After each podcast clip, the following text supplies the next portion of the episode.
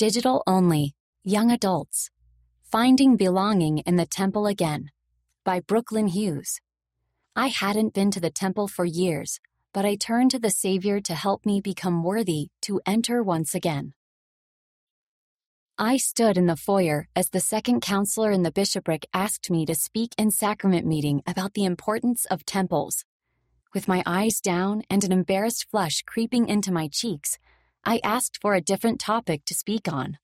I hadn't attended the temple in several years because of life choices that had disconnected me from my Heavenly Father, and I did not feel qualified to speak about the temple. After that experience, the temple kept coming to my mind, and I felt a growing desire to be there, but also battled feelings of unworthiness. I felt afraid that Heavenly Father would not want me in His sacred house. Taking steps to change. As General Conference approached, I nervously listened to the speakers, hoping that I would feel some indication that God still loved me despite my mistakes.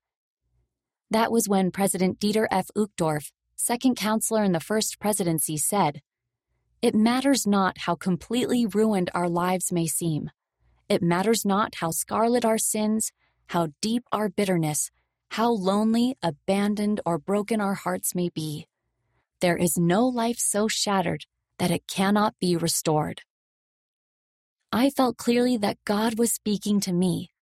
I had been wondering for months how to come back to Christ, and that conference message was his call for me to make changes to enter his house again. I met with my bishop to discuss entering the temple again. He helped me understand the role Jesus Christ could play in my life and how accepting his atonement could help me give my burden of pain and sin to him. I began to pray for understanding, strength, and patience with myself.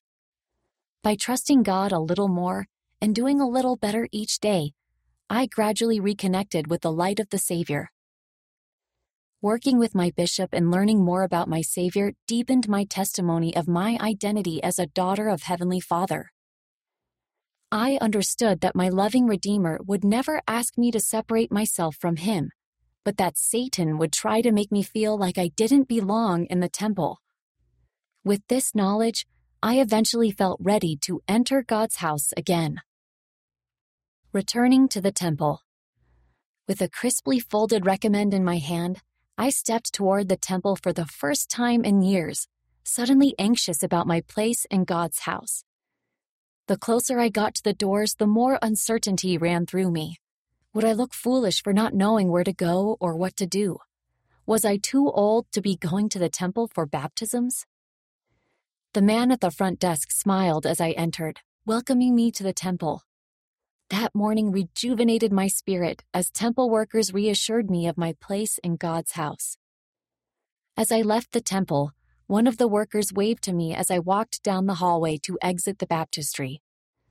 With a whispered, joyful voice, he said, Thank you for coming to the temple today. We needed you here. I promised him that I would come back the next week as I looked forward to feeling the warmth of the temple again. Because of our divine identities as daughters and sons of heavenly parents, each of us can find belonging in the temple. There is nothing that can permanently keep us out of God's loving reach if we desire to be in His presence.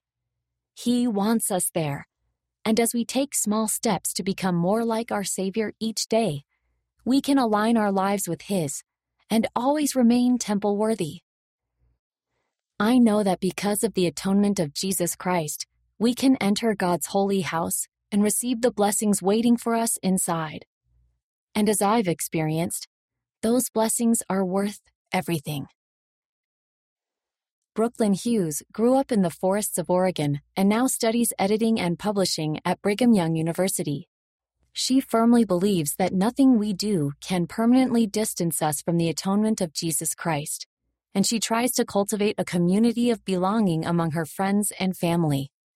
She enjoys experimenting with new dessert recipes for her family's weekly Sunday dinners. Read by Amanda Saria.